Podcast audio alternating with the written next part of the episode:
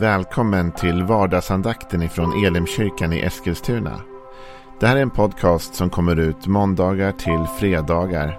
Om du vill veta mer om vilka vi är, vad vi tror på, hur du kan komma i kontakt med oss eller vad vi kan erbjuda dig för någonting så gå in på www.elimkyrkan.com. Du får jättegärna gå in och likea vår Facebook-sida. Det är facebook.com elimeskilstuna. Eller så söker du upp oss på YouTube och då söker du på Elimkyrkan Eskilstuna. Vi vill jättegärna komma i kontakt med dig. Men nu lyssnar vi till dagens andakt. Välkommen till vardagsandakten. Det är ju onsdag idag och då vill jag börja med att tipsa som jag brukar göra på onsdagarna om att ikväll klockan 19.00 så kan du följa med på en, en livesänd eh, mirakelonsdag kallar vi det för från Elimkyrkan i Eskilstuna. Och då går du bara in på elimkyrkan.com så hittar du alla länkar där. Eller på vår YouTube eller Facebook. Så kan du följa med live och skriva in dina bönämnen och tankar till oss. Så ber vi ihop, sjunger lovsång ihop och delar en härlig gemenskap. Idag så vill jag tala om något fantastiskt vackert hos Gud i Jesaja 54 som är ett kapitel som handlar om den ofruktsamma kvinnan som inte är egentligen en ofruktsam kvinna här utan ett bildspråk för Israels folk som var oproduktivt, ofruktsamt, som inte lyckades föda något mer liv. Och vi har talat om en massa saker som Gud säger och grundläggande så finns ett hopp här om att det ska bli fler barn och att, att det ska ta fart igen och att de ska utvidga sig och bli fler. I vers 11 så står det så här. Du arma, så drabbad av stormar utan att få någon tröst. Nu ska jag mura dina stenar med spetsglans och lägga din grund med safirer. Jag skulle kunna prata länge och väl om de här verserna om att Gud vill mura oss med stenar och spetsglans och safirer. Och fortsätter vi står faktiskt rubiner och kristall. Och allt detta, det är fantastiskt. Och det kommer vi till imorgon redan. Så det, det är sånt som man vill ha. och lyfta upp med glädje att Gud vill få pryda oss. Men den här första delen av versen här är oerhört stark. Och avslöjar så mycket av Guds hjärta för oss. Du arma, så drabbad av stormar utan att få någon tröst. I den här korta halva meningen blir det ju, för sen fortsätter det ju. Avslöjar Gud två viktiga aspekter av sig själv gentemot oss och gentemot sitt folk. Det första är att Gud ser. Och det andra är att Gud gör.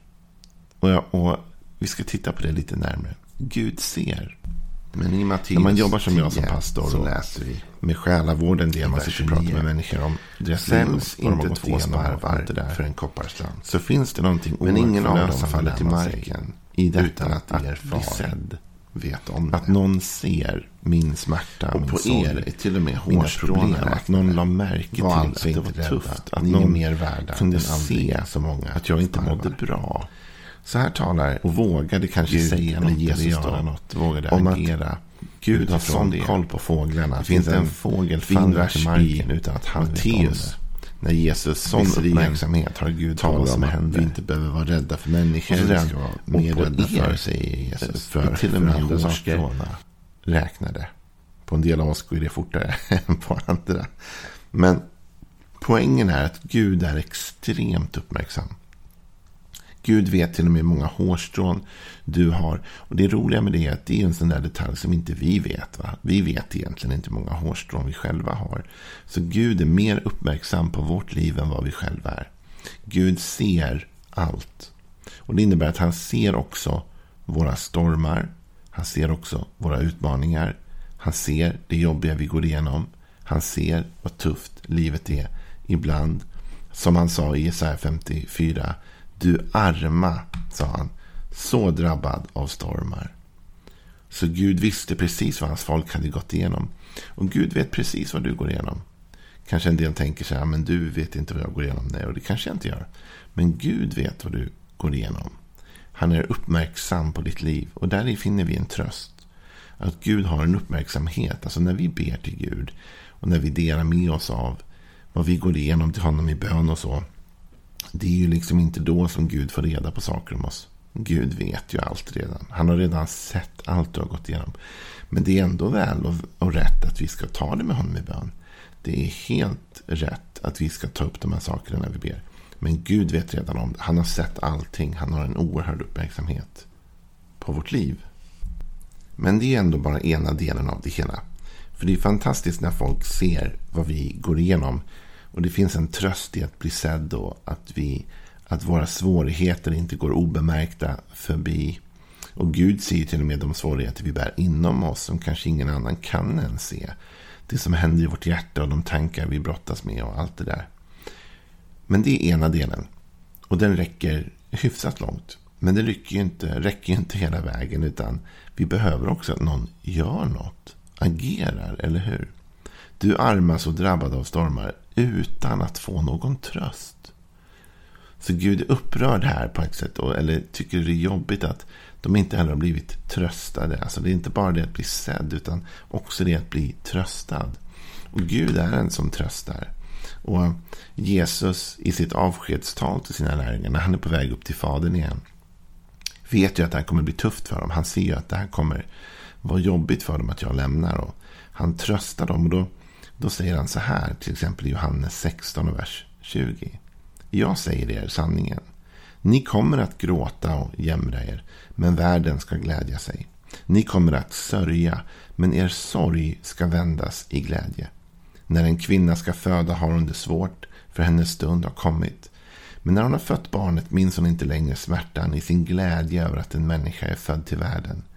Nu har också ni det svårt, men jag ska se er igen. Då ska era hjärtan glädjas och ingen ska ta er glädje ifrån er. Så Jesus talar här om att jag vet att det kommer bli jobbigt för er nu. Och det är inte så att Jesus försöker bortförklara det eller låtsas som att det inte kommer ske eller säga men hörni, det blir inte jobbigt. Nej, det blir jobbigt. Precis som när en kvinna ska föda, säger Jesus. Det finns födslovärkar och det kan vi inte låtsas som att det inte finns. Utan det finns en smärta i livet och det finns stormar och utmaningar som kommer till oss som vi inte kan liksom gömma oss ifrån eller låtsas som att de inte påverkar oss. Det kommer sorg, ni kommer att gråta och jämra er, säger Jesus. Men poängen är att er sorg ska vändas i glädje. Och hur kommer detta? Jo, han säger sen. Nu har också ni det svårt. Men jag ska se er igen. Och då ska era hjärtan glädjas. Jesus kommer till oss för att trösta. Jesus kommer till oss i sorgen för att lätta våra hjärtan. Här talar visserligen Jesus om att han ska komma tillbaka igen. Men vi kan ju se det som en bild också in i våra liv att Jesus kommer till oss. Och när Jesus kommer till oss så är det inte bara det att han har sett vad vi har gått igenom. Utan han faktiskt tröstar oss. Han gör någonting åt det. Han är inte passiv inför det lidande som finns i världen och finns i ditt liv och finns i mitt liv. En fantastiskt fin bibelberättelse om det hittar man i Lukas evangeliets sjunde kapitel. Eh, och då läser vi där från den elfte versen. Och lägg märke till barmhärtigheten, lägg märke till uppmärksamheten hos Jesus. Men också hans agerande. Det står så här. Därefter gick Jesus till en stad som heter Nain. Och hans lärjungar och mycket folk följde med honom. Just som han närmade sig stadsporten bar man ut en död. Han var sin mors enda son och hon var änka. En stor skara från staden gick med henne och när Herren såg henne förbarmade han sig över henne och sa till henne Gråt inte. Sen gick han fram och rörde vid båren. Bärarna stannade upp och han sa Unge man, jag säger dig, stå upp. Då satte sig den döde upp och började tala och Jesus överlämnade honom åt hans mor. Alltså Jesus kommer på sin vandring till en situation där en, en änka, alltså hon har blivit av med sin man. Hon har också blivit av med sin son. Och hon gråter. Och Jesus ser detta. Och han är inte likgiltig inför det. Han stannar upp. Han går dit. Han, är, han vill veta. Han vill uttrycka tröstande ord. Han säger gråt inte. Och sen gör han någonting åt detta. Vilket är ju fantastiskt. Han griper in i hennes liv och gör ett mirakel. Men det börjar ju med att han först såg. Att han först stannade upp. Att han inte liksom bara gick förbi. Utan han såg stormen. Och han tröstade. Och han tröstade genom att göra det här miraklet. Vi får förstå att Gud har alltid till, till syfte och mål att trösta dig och mig. Jag vet att det finns en del som inte alltid tänker så, men jag vet att det är så, höll jag på att säga. Jag tänker så. Att Gud alltid vill trösta, alltid vill upprätta, alltid vill hjälpa. Det är inte det att Gud skyddar oss från alla stormar. Men Gud vill ta oss igenom alla stormar. Och han vill ta oss vidare och han vill sätta våra fötter på en fast klippa. Och lägga en ny sång i vår mun som David sa. Det yttersta exemplet vi vet på detta är bilden av himmelriket. Alltså det som kommer sen. Där Guds vilja råder totalt. Och där står det i Uppenbarelseboken 7 och 17 så här. För lammet, och det är bilden av Jesus. För lammet mitt på tronen ska vara deras herde. Han ska leda dem till livets vattenkällor. Och Gud ska torka alla tårar från deras ögon. Och Gud ska torka alla tårar från deras ögon. Så vad är det jag vill ha sagt till dig den här dagen? Jo, att Jesajas profetia lär oss om Gud. Att Gud ser oss. Och att han är empatisk med oss. Att han ser de stormar vi går igenom. Och att han kan uttrycka liksom empati med oss. Du arma, sa han till Jesaja. Till folket via Jesaja. Du arma. Och det är liksom så drabbad av stormar, säger han. Du arma så drabbad av stormar. Så Gud ser. Men det är inte bara det att han ser. Det är inte bara det att han är iakttagande och har sett det du går igenom och det du brottas med i ditt inre och allt det där. Det är också det att han agerar på det. Du armas och drabbad av stormar utan att få någon tröst. Och det här upprör Gud. Så Gud vill trösta och vi har sett att Jesus sa när jag kommer till er då ska er sorg vändas till glädje. Vi har sett hur Jesus mötte änkan i Nain som hade förlorat sin son och Jesus går fram till henne och säger sörj inte, gråt inte. Och så gör han ett mirakel i hennes liv och vi ser bilder av himmelriket där Gud ytterst sett ska torka alla tårar från våra kinder. Så jag får väl säga så här, om du har en tuff dag idag eller en tuff vecka eller ett tufft år eller ett tufft liv. Så har Jesus sett och ser allt som du går igenom. Och han är där för att trösta dig just nu. Och när han kommer till dig så kommer din sorg vändas till glädje.